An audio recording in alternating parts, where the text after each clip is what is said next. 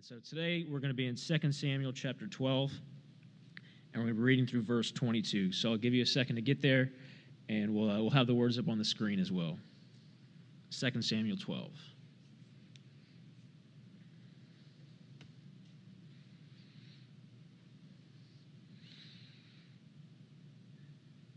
All right, so 2 Samuel 12 says So the Lord sent Nathan to David. When he arrived, he said to him, There were two men in a certain city, one rich and the other poor. The rich man had a very large flocks and herds, but the poor man had nothing except one small ewe lamb that he had bought. He raised her, and she grew up with him and with his children. From his meager food she would, she would eat, from his cup she would drink, in his arms she would sleep. She was like a daughter to him. Now a traveler came to the rich man, but the rich man could not bring himself to take one of his own sheep or cattle to prepare for the traveler who had come to him. Instead, he took the poor man's lamb and prepared it for his guest. David was infuriated with the man and said to Nathan, As the Lord lives, the man who did this deserves to die. Because he has done this thing and shown no pity, he must pay four lambs for that lamb. Nathan replied to David, You are this man. This is what the Lord God of Israel says I anointed you king over Israel, and I rescued you from Saul. I gave your master's house to you and your master's wives into your arms, and I gave you the house of Israel and Judah. And if that was not enough, I would have given you even more. Why then have you despised the Lord's command by doing what I consider evil? You struck down Uriah the Hittite with the sword and took his wife as your own. You murdered him with the Ammonite sword. Now, therefore, the sword, the sword will never leave your house because you despised me and took the wife of Uriah the Hittite to be your own wife. This is what the Lord says I'm going to bring disaster on you from your own family. I will take your wives and give them to another before your very eyes, and he will sleep with them in broad daylight. You acted in secret, but I will do this before all Israel and in broad daylight. David responded to Nathan, I have sinned against the Lord. Then Nathan replied to David, And the Lord has taken away your sin. You will not die. However, because you treated the Lord with such contempt in this matter, the son born to you will die. Then Nathan went home. The Lord struck the baby that Uriah's wife had borne to David, and he became deathly ill. David pleaded with God for the boy. He fasted, went home, and spent the night lying on the ground. The elders of his house stood beside him to get him up from the ground, but he was unwilling and would not eat anything with them. On the seventh day, the baby died, but David's servants were afraid to tell him the, the baby was dead. They said, Look, while the baby was alive, we spoke to him, and he wouldn't listen to us. So how can we tell him that the baby is dead? He may do something desperate. When David saw that his servants were whispering to each other, he guessed that the baby was dead. So he asked his servants, Is the baby dead? He is dead, they replied. Then David got up from the ground. He washed, anointed himself, changed his clothes, went to the Lord's house, and worshipped. Then he went home and requested something to eat, so they served him food, and he ate.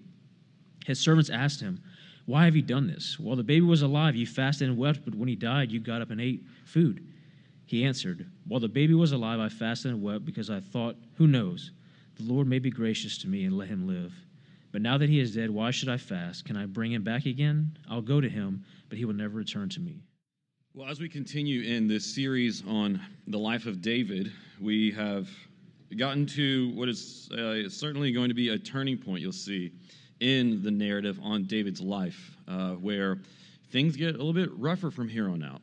Um, and as we read over the next uh, several weeks and chapters in 2 Samuel here, the consequences and the fallout from David's sin. But it is not all bad news because in this passage we do see David return to the Lord. He returns to the Lord. Why? Because first, the Lord went to him.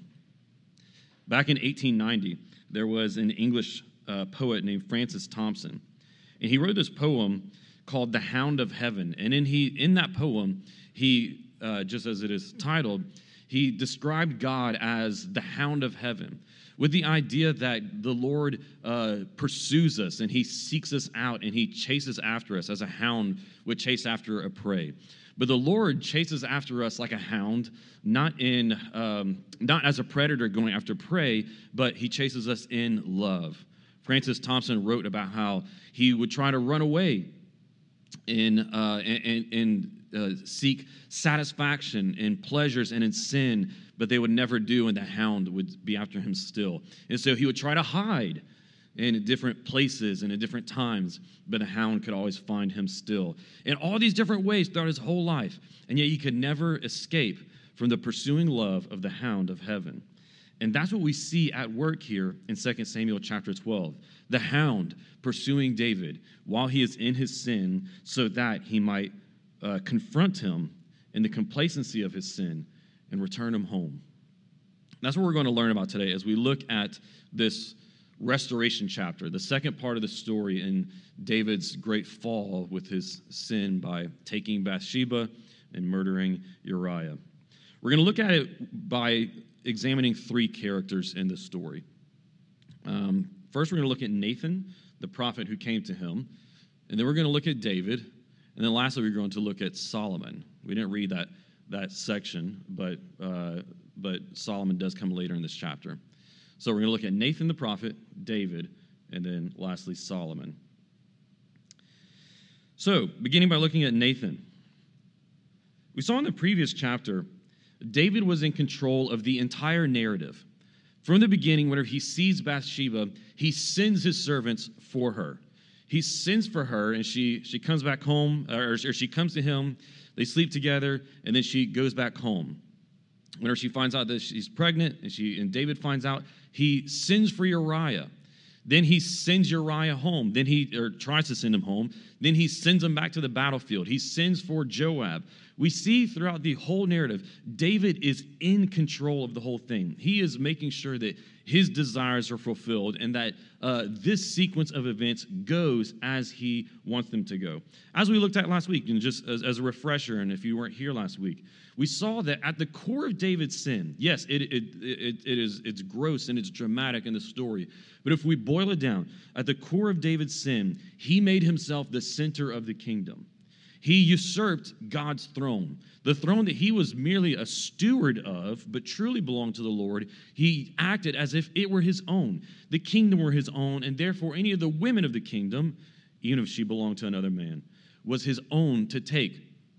So he acts as though he is the ultimate king rather than God. It is his kingdom. And so he, because it is his kingdom, puts his desires at the center of it and make sure that in his kingdom, where his desires are at the center, what he wants is done. This is one of the great themes that we, that we see, and you can go back and read it in 2 Samuel chapter 11. David remaining in control, sending his servants to accomplish his will. But as the narrative continues, we see a turning we, we see a change, a shift happening in terms of who is in control of this story. At the very beginning of chapter 12, in verse 1, it says, So, there's your turning, the Lord sent Nathan. There's your signal word, your key word for what is happening and changing in this narrative. David, who was in control before, sending whoever he wants to to accomplish his will, now God is once again in control of the story as he sends Nathan to accomplish his will, because after all, it is still his throne, his kingdom, and where his desires are at the center of the kingdom. And so he sends Nathan, indicating that God is back in charge. Now, Nathan comes to David, and we, we read the story. He comes to him and he tells him, There was two men in a certain city. You know, it's very vague, and it, and it seems as though Nathan didn't come to him and tell him, hey, here's something I heard about. But he also didn't say, hey, uh, David, here's a parable I want to tell you. It, he intentionally kept it very vague because by David's reaction, it seems as though David thought that this parable, which is what it was, this parable that Nathan told him was something that had actually occurred because Nathan had the details in his presentation of it just vague enough to let to, to, to, sort of lead David along in thinking that that was the case. And so David responds with uh, with, with a burning for justice, right? He sees the great injustice and the sin that happened with the story of the rich man and the poor man and the rich man taking the one lamb from the poor man. And so he he responds in rage. He responds in condemnation. You know he he's the king and he is responsible for executing the laws of the land. He is responsible for upholding justice in the land. And so he stands he is ready to execute justice. And then Nathan responds to him, You are the man. One of the commentators on this story wrote that because of, uh, because of Nathan's clever way of approaching David and convicting him, he had the sword at David's throat before David even knew it. It's interesting the way that Nathan comes to him, and in acting as God's messenger to David, what we can learn about the way that God approaches us in our sin. Notice David, like I said before, has committed gross sin here. It, it, it is it's bad, right?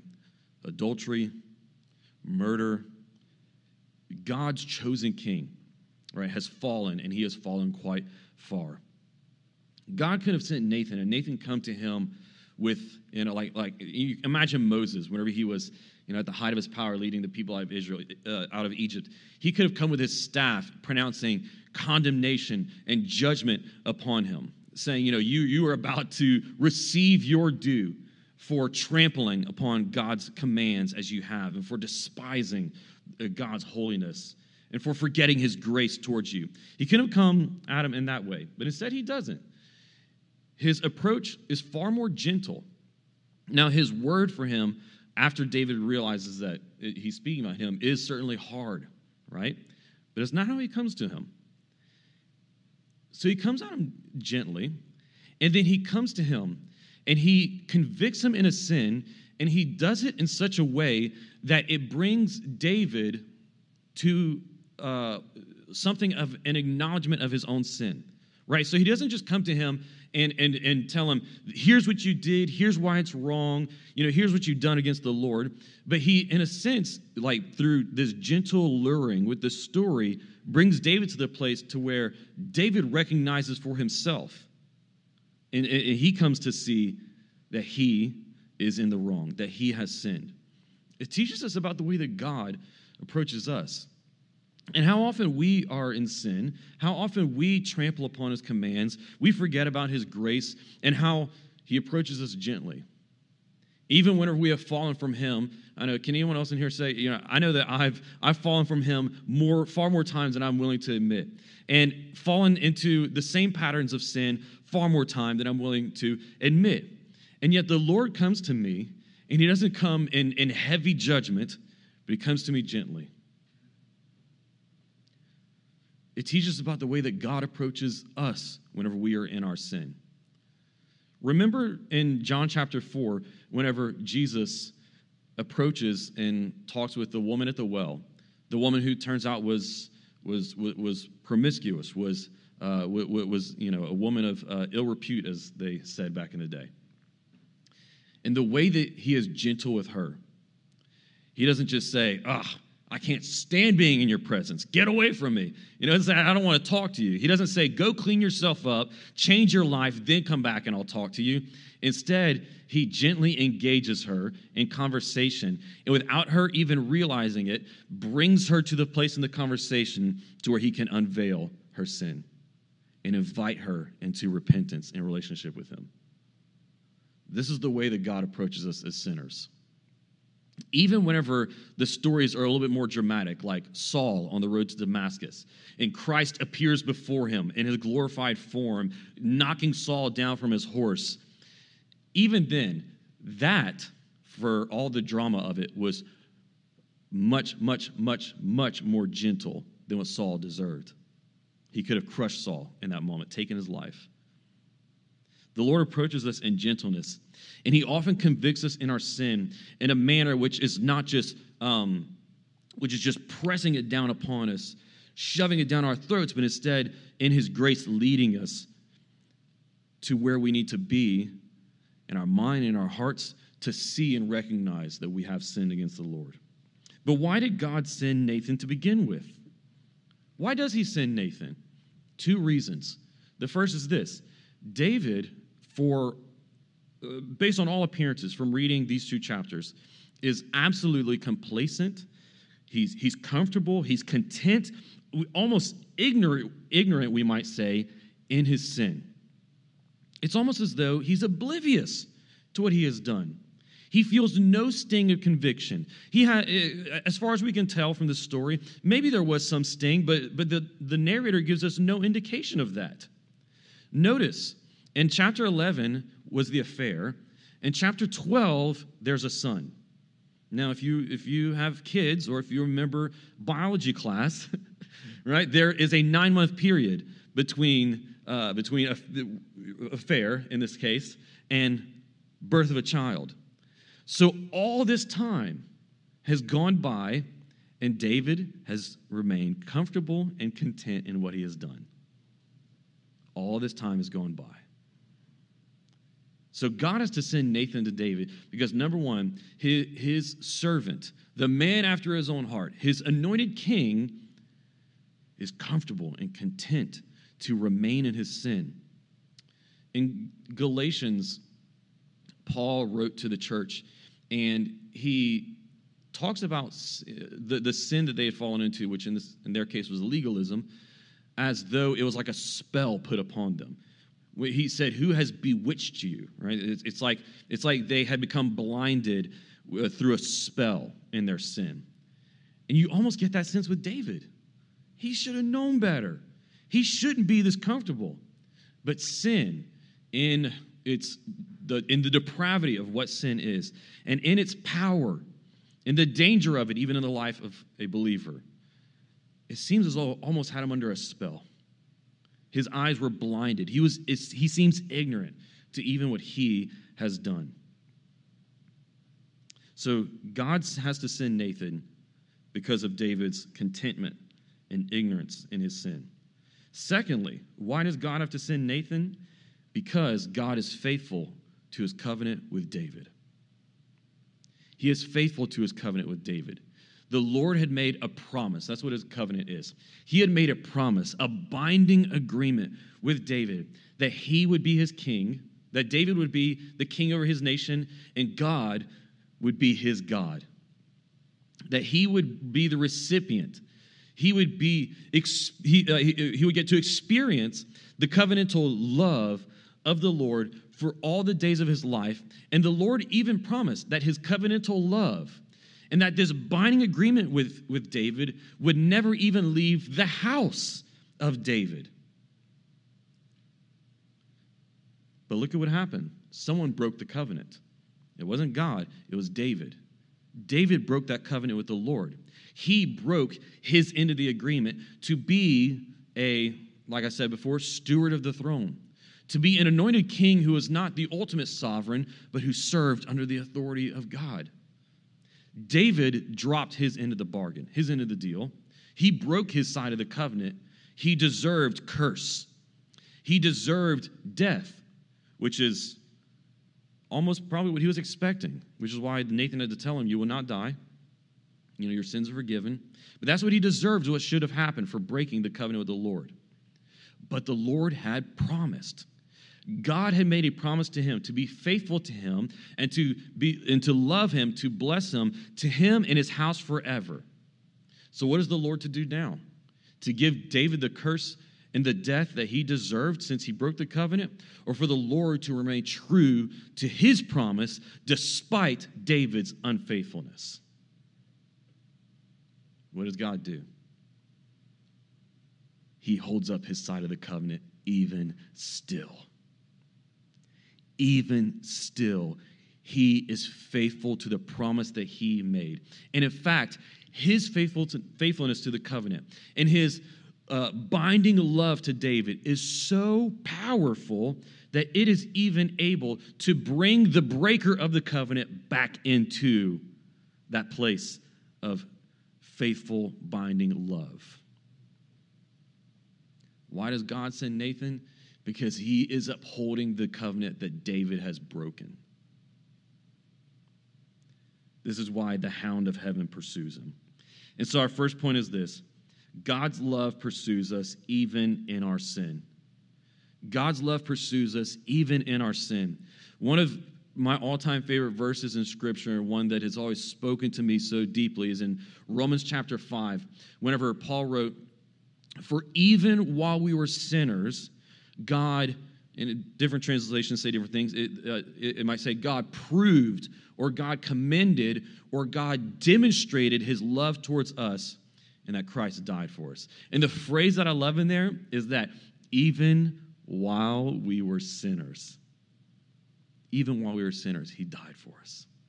He proved his love towards covenant breakers, towards sinners, towards those who don't deserve it. Look at David. You can, you can see David in, in Romans chapter 5. Paul went on, by the way, to say, For who would die for, if anyone would die for a good man or a righteous man, but who would die for the wicked? Christ did. Who would desire to remain in covenant with an adulterer and murderer and a covenant breaker? Yahweh, the Lord. His faithful love, his love pursues us even while we are in our sin. It is a theme that we can see all throughout Scripture. We can see it in Abraham whenever he has his great moral failures at different points in his life. And God's covenantal love pursues him still and remains faithful to the promise that he had made to Abraham, even still. We see it when Moses would, uh, would, was unfaithful as a leader God's love pursues him still. We see it in Jonah, maybe one of the most fam- famous stories of God's pursuing love. Whenever he was running away from his calling to be a prophet to Nineveh, and he is cast into the sea, but rescued by being swallowed into the belly of a fish. Right? Probably not the type of rescue that Jonah w- would have wanted, by the way, right? But that's the rescue that God sends. And there in the heart of the sea, right, in the, in the belly of the whale, Jonah realizes that God's love has met him there. If in the heart of the sea, in the belly of a well, is not far enough away from God's pursuing love to reach you, do you think that there is anywhere you could run that you would escape or outrun or be too far away from God's pursuing love towards you? Like Francis Thompson wrote, there is nowhere we can run and hide or anything we can do to escape the hound of heaven. We see it with Peter, who denied Jesus three times in the night of his arrest and crucifixion. And then at the end, in one of the sweetest stories, at the end of the, uh, of the book of John, Jesus gives Peter three chances to confess his love for him, thereby restoring him from his fall. We see it with Saul whenever he was on the road to Damascus, breathing threats and murder, it said, against the disciples of Jesus Christ. And the Lord's pursuing love stops him in his tracks. And how many times in our life have we been complacent and we are content? We're comfortable, we're bewitched by our sin, and God's love comes and stops you in your tracks. Even whenever you try to run away, He pursues you still. His love chases after us even when we run from him. Like a child who runs away from their parent in disobedience, but the parent runs after them still to rescue them from their own foolishness, to rescue them from the danger they might get themselves in, to grab them and pull them back. God chases after us. When we become blinded, spelled, and ignorant, He awakes us. And the question is, why? Why would he do such a thing? How could he do such a thing? Scripture gives us one answer love. Every time we ask why, it's the only answer it gives us. Why again? How could he forgive me again? I don't understand it. Love. He loves you that much. His love is that unbreakable. It is that undefeatable. It is that infinite and strong. Why every time and time and again? Love. What does this mean for us? It means embrace God's pursuing love. Embrace his pursuing love for you. If in this moment, if this morning you, uh, you feel the hound of heaven coming after you. You feel God's pursuing love pressing upon your heart. You are you, he is making you aware of. He is awakening you to the complacency that you have been in your sin. Do not resist it. In your pride, do not hold back. Don't say, oh, no, it couldn't be. I've been too bad. I've been too wrong. I've been too far gone. I've been resisting too much to this point. Surely it couldn't be. Friends, that's pride in your heart. That's pride holding yourself back from his love for you. Embrace it. Do not resist. Receive his pursuing love towards you, for there is nothing that makes the heart of God more glad than to rescue a lost sheep, right? He rejoices whenever the prodigals come home. So don't resist his love. Don't say, no, it couldn't be. Don't, don't say, how could he or why me? Embrace it. Let's look at David. What had David done? Whenever we look at Nathan's hard word towards him, we, we see, we, we first of all see that he had forgotten God's grace towards him. This is what Nathan begins with. He says, You've forgotten all that I have done for you. You've forgotten that I took, he was a shepherd, he was a nobody. And he says, I chose you, I anointed you.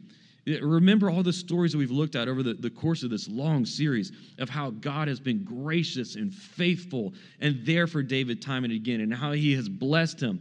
And he says in that, he says, I've given you the kingdom, I've given you wives, I've given you power. He says, Look at all that I have given you. How could you have forgotten this? David had forgotten his grace towards him. Uh, uh, Let me take a little step aside, make a quick application from that what this ought to teach us is that whenever we are in the midst of temptation to sin, whatever kind of sin it might be, whenever you're in the midst of temptation, one thing you ought to turn to in order to fight that temptation is the history of God's grace towards you. Okay? So, gratitude. Whenever you're tempted to indulge in something to satisfy your heart, instead use gratitude, looking at what God has done for you to fight that sin.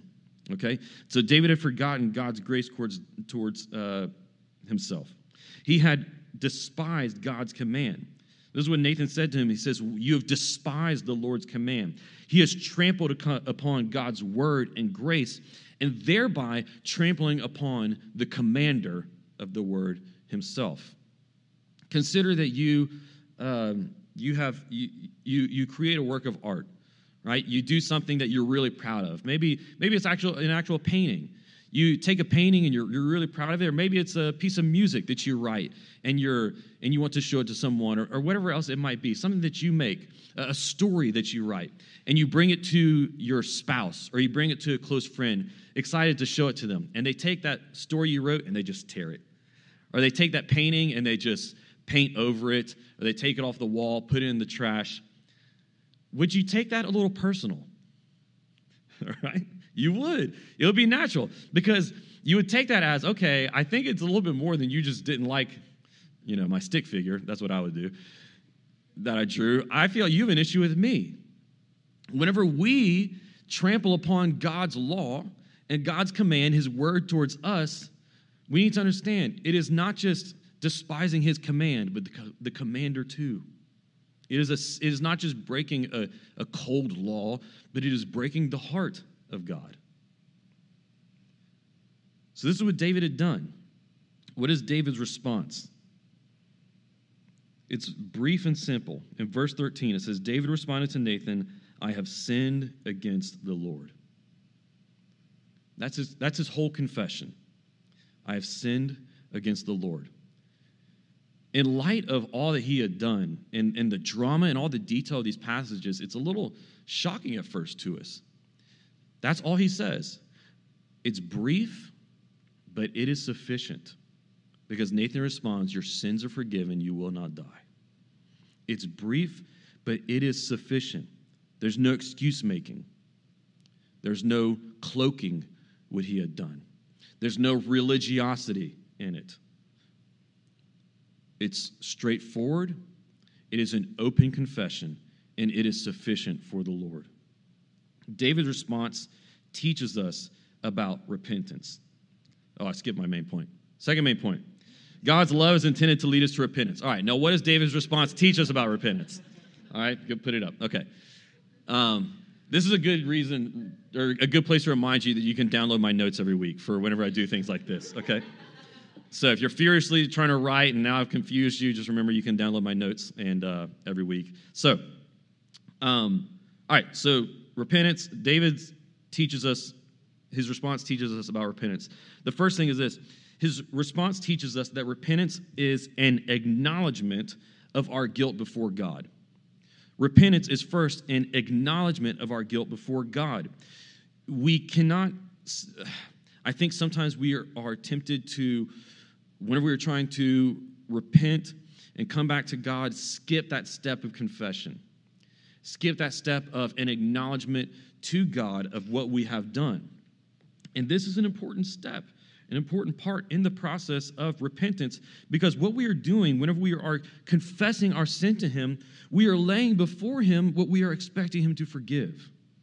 So if you hold that back, if you have sinned in a way that it's, it, oh, it hurts for you to even say it to the Lord, if you hold that back from Him, then, friends, I'm not saying that it can thwart God's forgiveness, okay? But, I'm, but what I am saying is it might thwart your experience of forgiveness. You, you got to confess it. You have to lay it before Him, lay it before the cross so that you know whenever you, you confess it and you repent and you receive His grace, you know it is in your heart. You've experienced it, you know it's gone. This is what David does. He acknowledges his sin.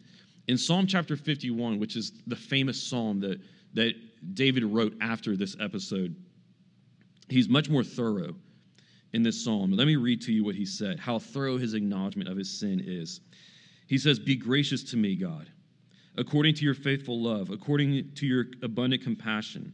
Blot out my rebellion. Completely wash away my sin and cleanse me from my guilt. For I am conscious of my rebellion, and my sin is always before me. Against you and you alone have I sinned and done this evil in your sight so you are right when you pass sentence, and you are blameless when you judge. Indeed, I was guilty when I was born. I was sinful when my mother conceived me.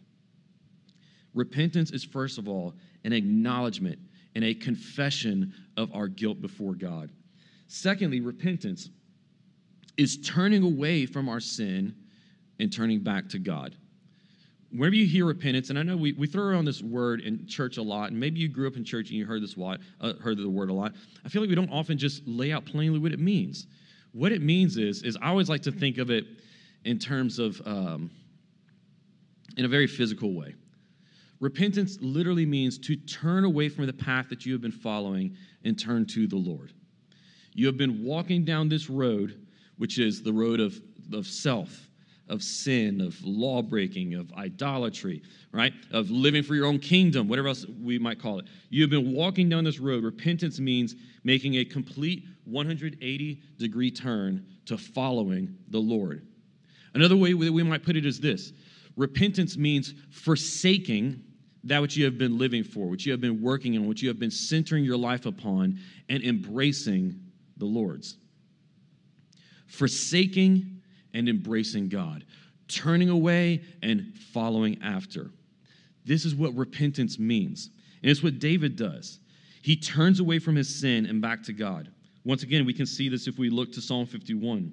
In verse 10, he says, God, create a clean heart for me and renew a steadfast spirit within me. This is his desire. A clean heart, right?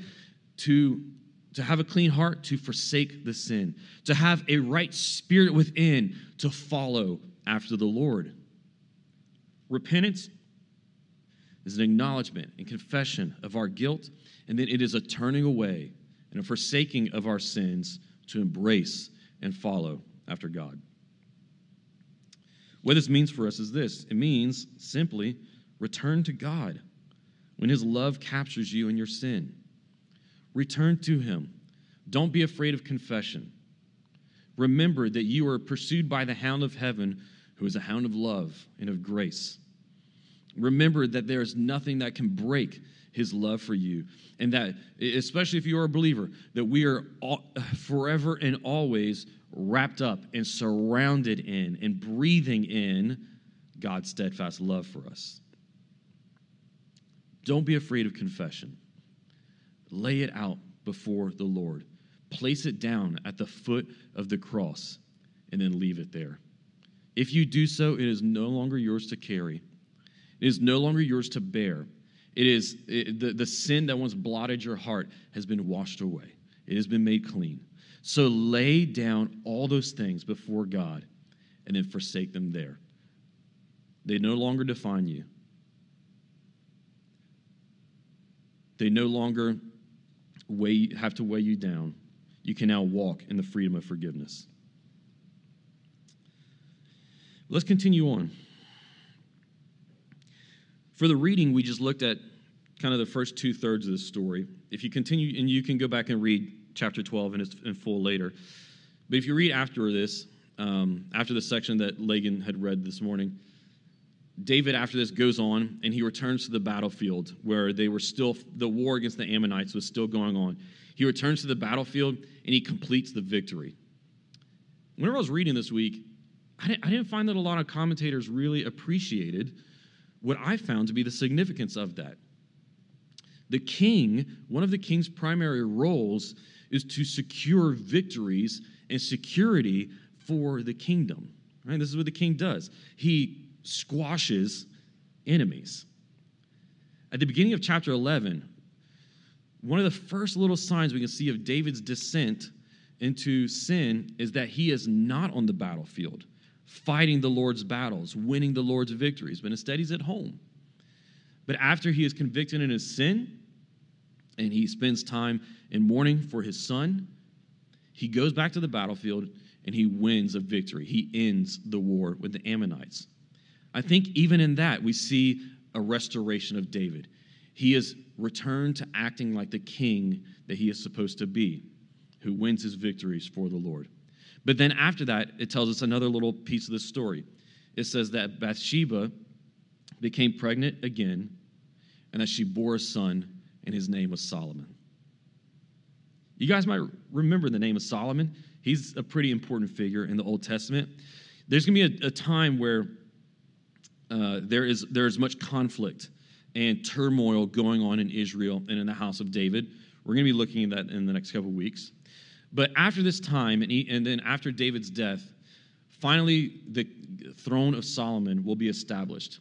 Solomon is the one who is, in the, the eyes of the Lord, the successor to David's throne, the one who's going to be the next great king after David.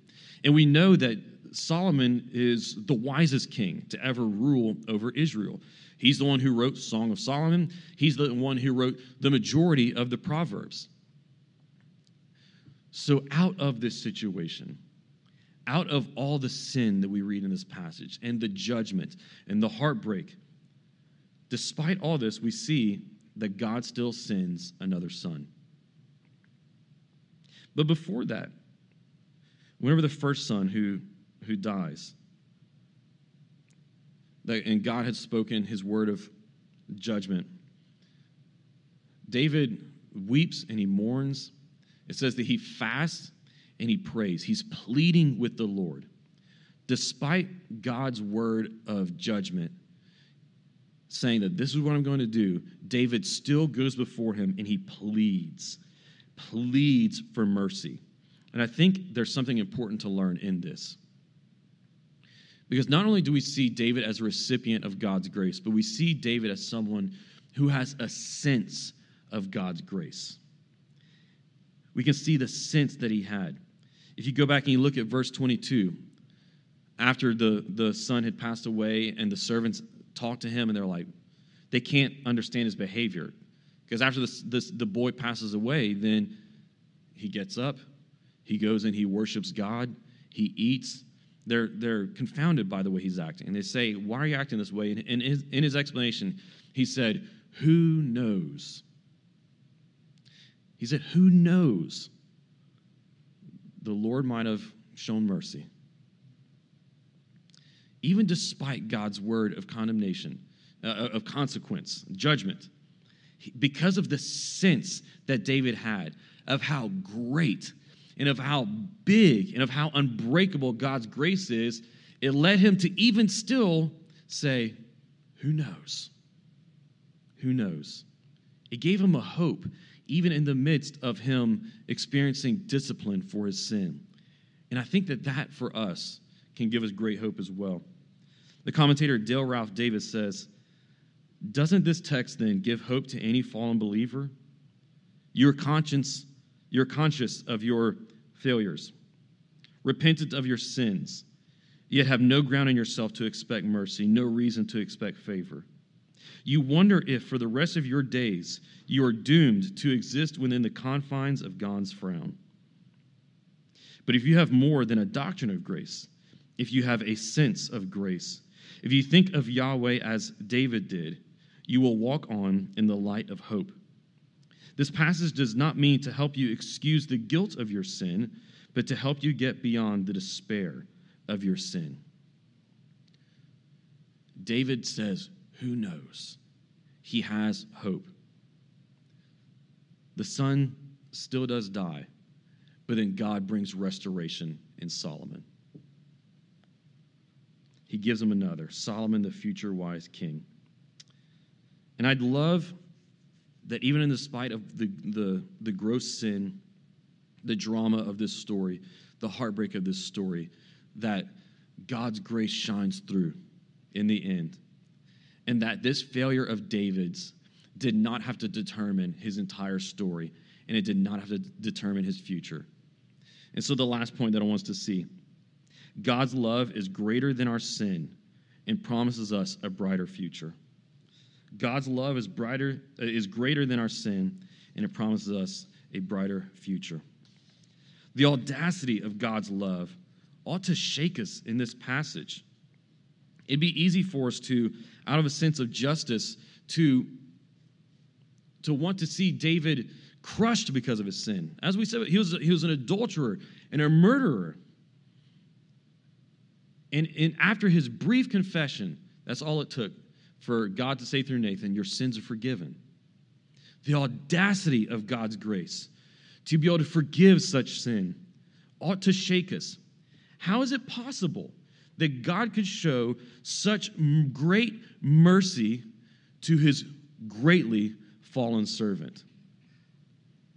Here's how it was a tragedy that David lost his son in this passage.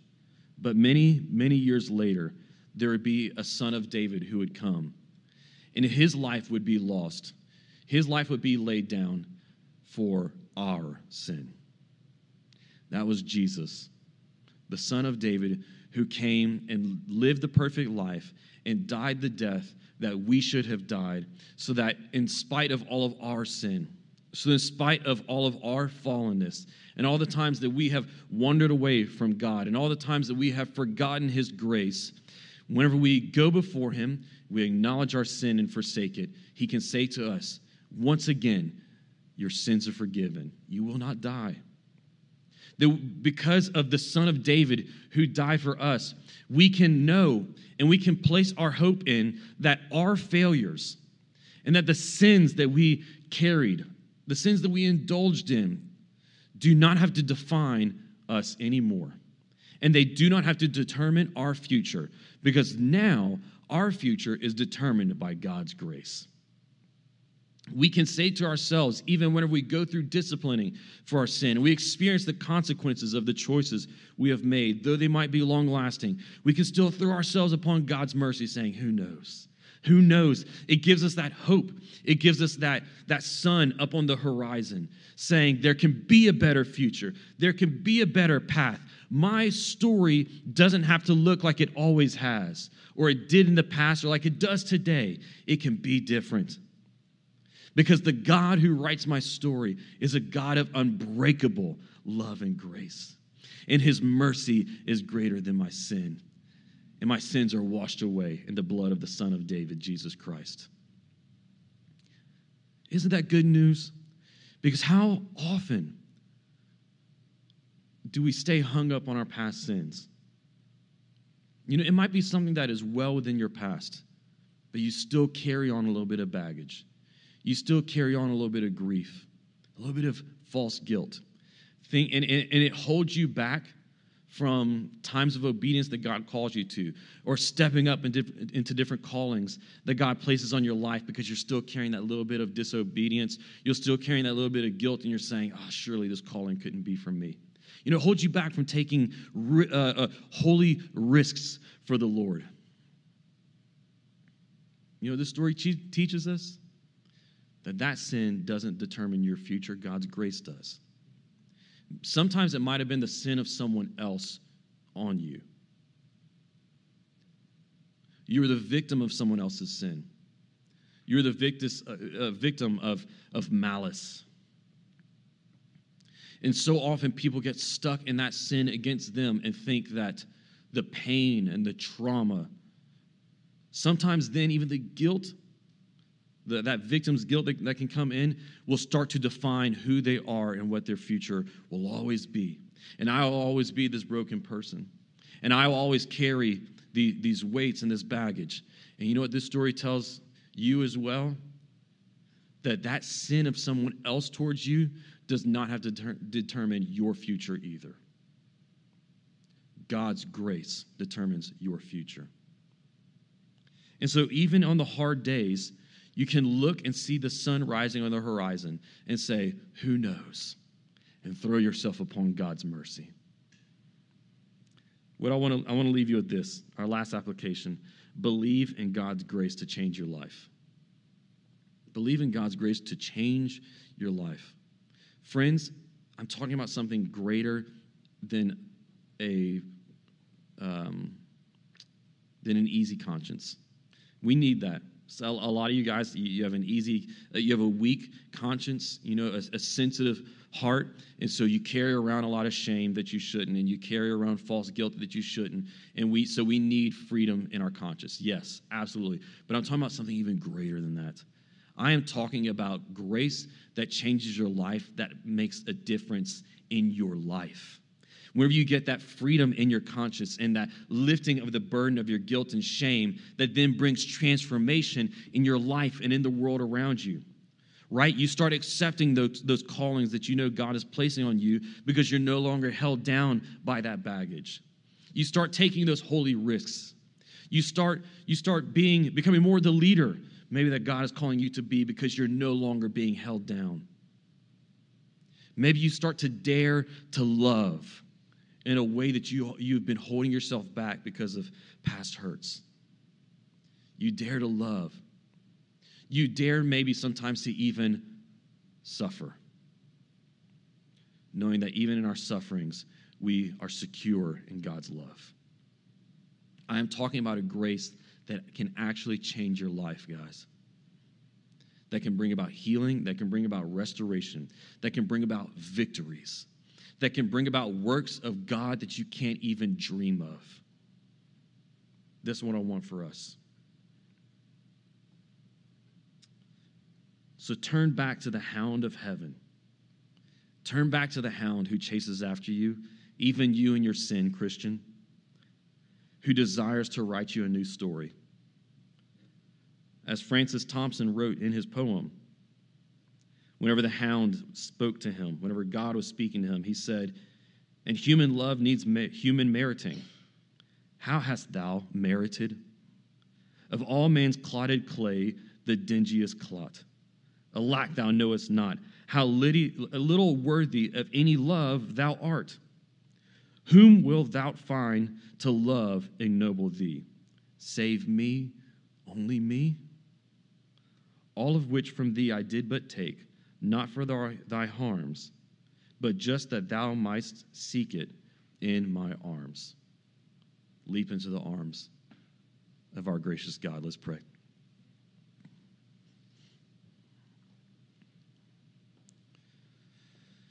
Lord, I thank you. I praise you, though it is often something that we even struggle to wrap our minds around, that you confront us in our sin in a manner which is so much more gentle than what we deserve. And that your faithful love pursues us even whenever we have lost all merit for any love. Like, like Francis Thompson wrote, whenever we find ourselves in the dingiest clot that there's ever been, in, in a state where we might ask ourselves, who could love us? And we remember, save you, only you. I thank you that you don't leave us in our sin. You don't let us remain in our complacency and in our um, spellbound state, blind to where we are, but that you pursue us and you chase after us, like the shepherd pursuing the sheep, like the father running after his prodigal son. I thank you, Lord. And I ask that for those in here this morning who feel the breath of the hound running, who feel the, the weight of that penetrating grace pressing onto their heart, that we might open up, that we might turn, that we might let down our resistance and experience that washing flood of steadfast love and of grace and of mercy that comes through our life. That, that, that, that like a flood washes through the, the dirty and cobwebbed portions of our heart and makes them clean. That frees us from the burden of the baggage and the guilt and the shame that we carry and brings us into a new and brighter future. So even when we despair, and even when we question, and even when we say, "How could it ever be any different from this?" That we, the, we know the sun is on the horizon, and so we continue to pray. We fast and we lay ourselves down before you because we say, "Who knows?" But Lord, we know that you know. So that's why we lay ourselves down. Lord, I pray all these things, and I ask that you would help us to embrace your grace, turn away from our sin and then walk in that life changing grace. We pray it in the name of the Son of David, who laid down his life for us, Jesus Christ. Amen.